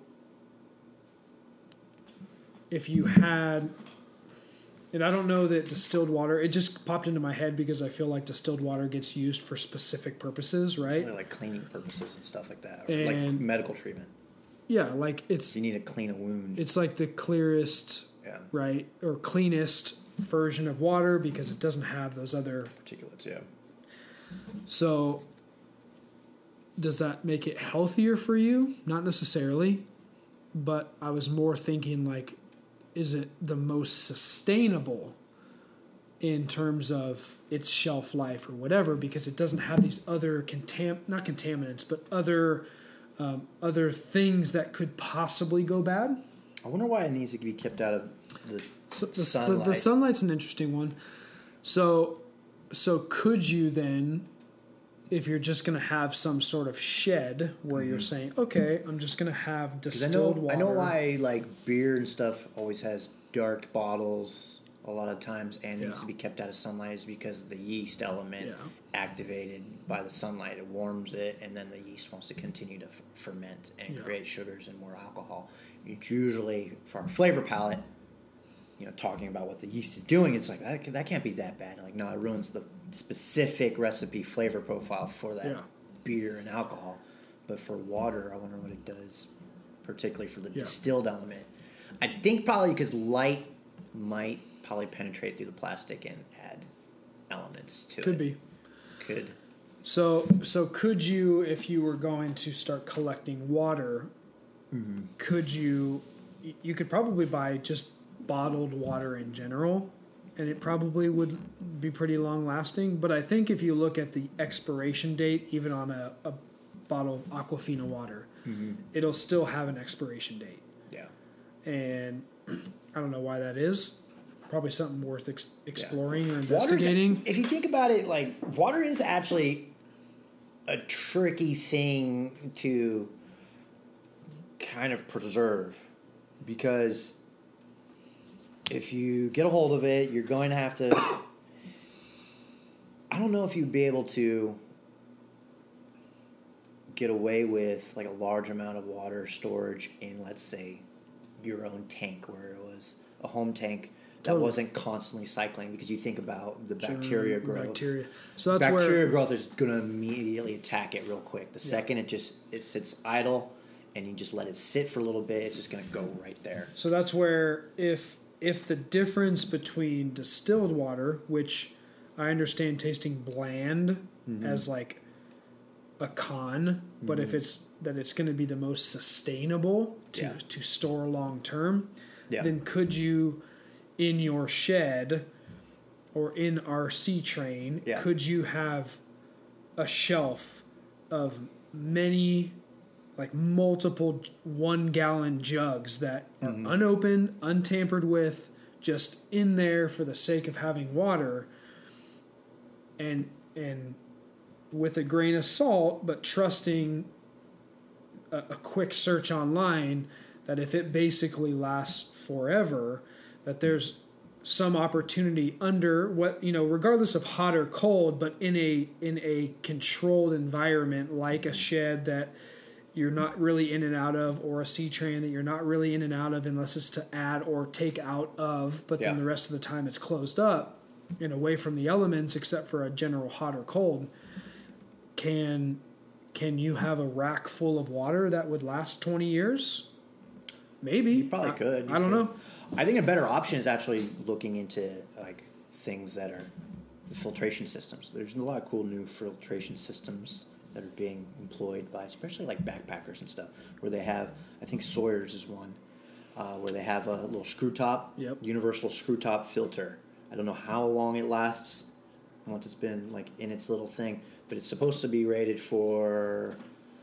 Uh, I think they're, they're little mini ones It's like a thou- a thousand Like a gallons thousand gallons, worth yeah. of, of water to purify. Now think of like all you need is access to water. So all you have to do is just find a lake, fill up your So do you- your your random canteen, your was it your hydro flask or your Yeti container. All you have to do is just be able to refill that regularly, screw this thing on top, or throw it, set it up on its own little hose system, and then drink through the filter, right? So, do you think it would be a better option to store water itself or to start buying the tools to filter water? I would rather Because if you because I know the I know the filtration you're talking about, right? Mm-hmm. It's like a uh, it's almost like a filter it's, little bigger, but it's almost like a yeah. straw, right? Yep. Where you can drink directly out of this attachment. Yeah, it's got like a dual dual little hose, probably like a quarter inch size hose connector on both sides. I think they actually do a little adapter so it can be go put on a water bottle and stuff, and it's just an extra filtration system, no different than your Brita at your faucet Yeah. at So home. so if if if those are rated at a thousand gallons, which is a ton of water Yeah, that you could consume as a, an individual. one, one filter. Yeah. So, and let's just say they're 20 bucks a piece, mm-hmm. right? Because I think they're pretty cheap. So imagine if you said, okay, if all I need is the water source, or maybe you have a combination, maybe you have a handful of jugs just in the event of you need some water quick, Yep.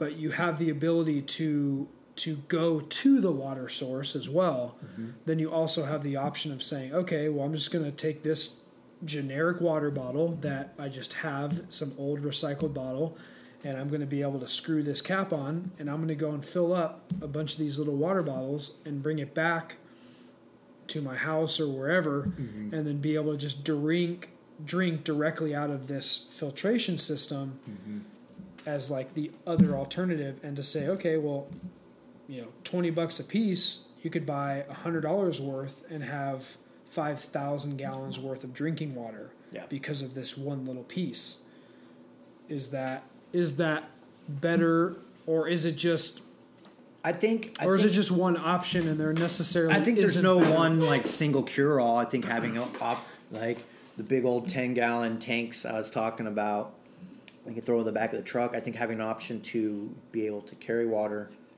is important if you need to move and go somewhere. But having an option to drink water quick- on the quick fly grab. right grab questionable water is also important.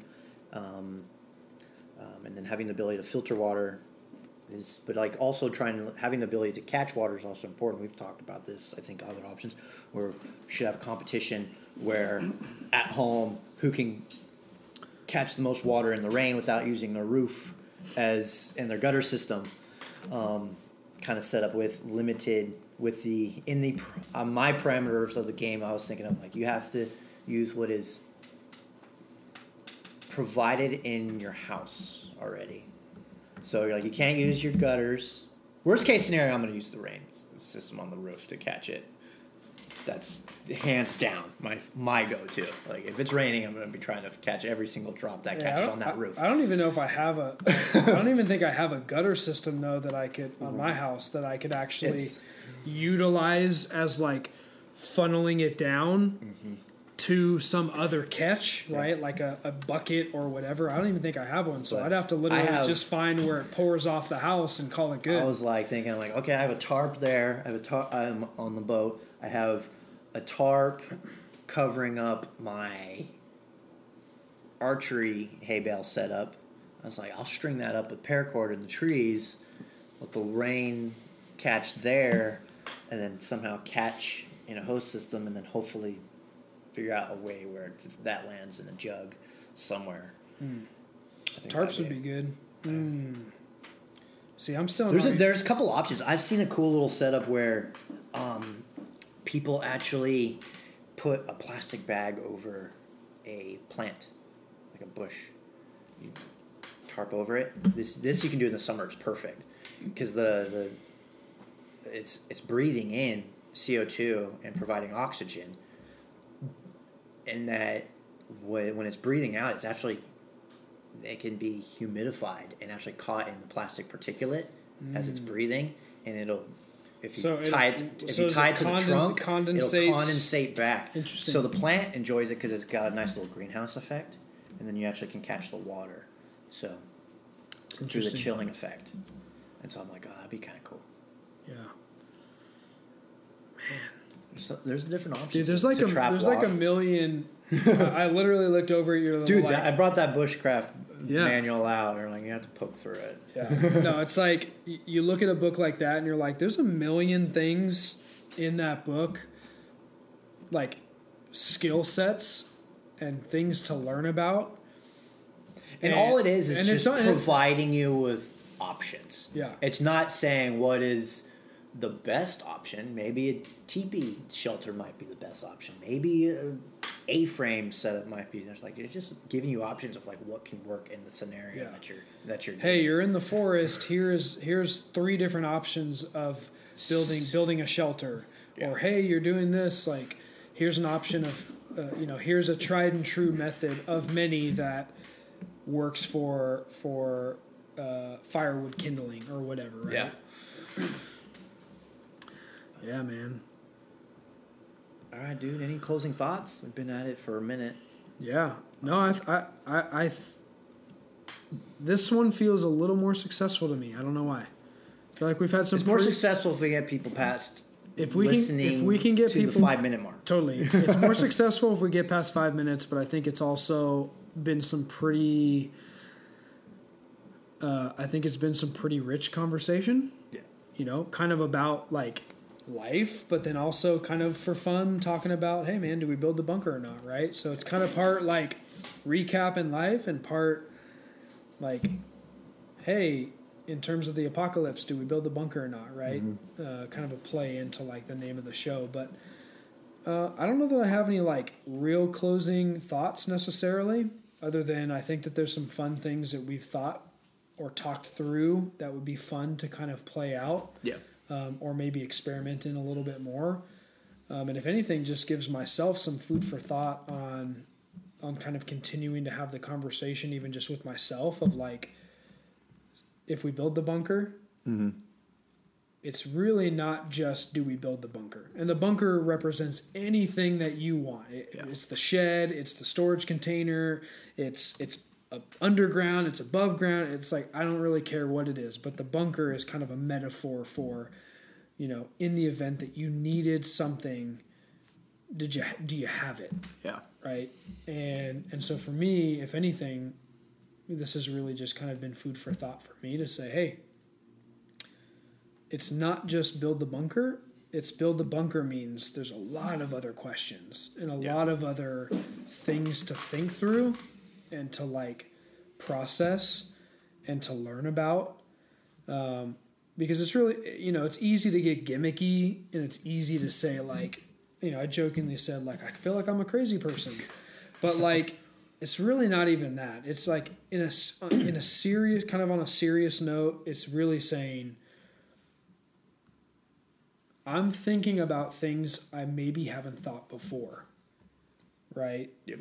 i'm thinking about would it be of benefit to do blank that i maybe never thought would be of benefit before Yeah, And so- it goes back to when I was saying, like I was making fun of my friend Yeah, for right? being Yeah. a prepper and a libertarian, because at the time those seemed outrageous and outlandish Totally. concepts uh, to even understand. I wasn't even there yet, and now I've gotten a little bit further down the road. It's been ten years, and now I'm starting to like.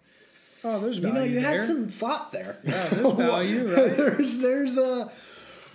tell me more about how your how your bunker's set up. So Yeah. now I'm slowly starting to entertain what they were they were talking about when For it sure. came to their government ideologies or uh, just prepping in general, and and they're probably laughing, and I'm okay with it. And so, Totally. but I my my thought is yeah, uh, two amateur disaster preppers.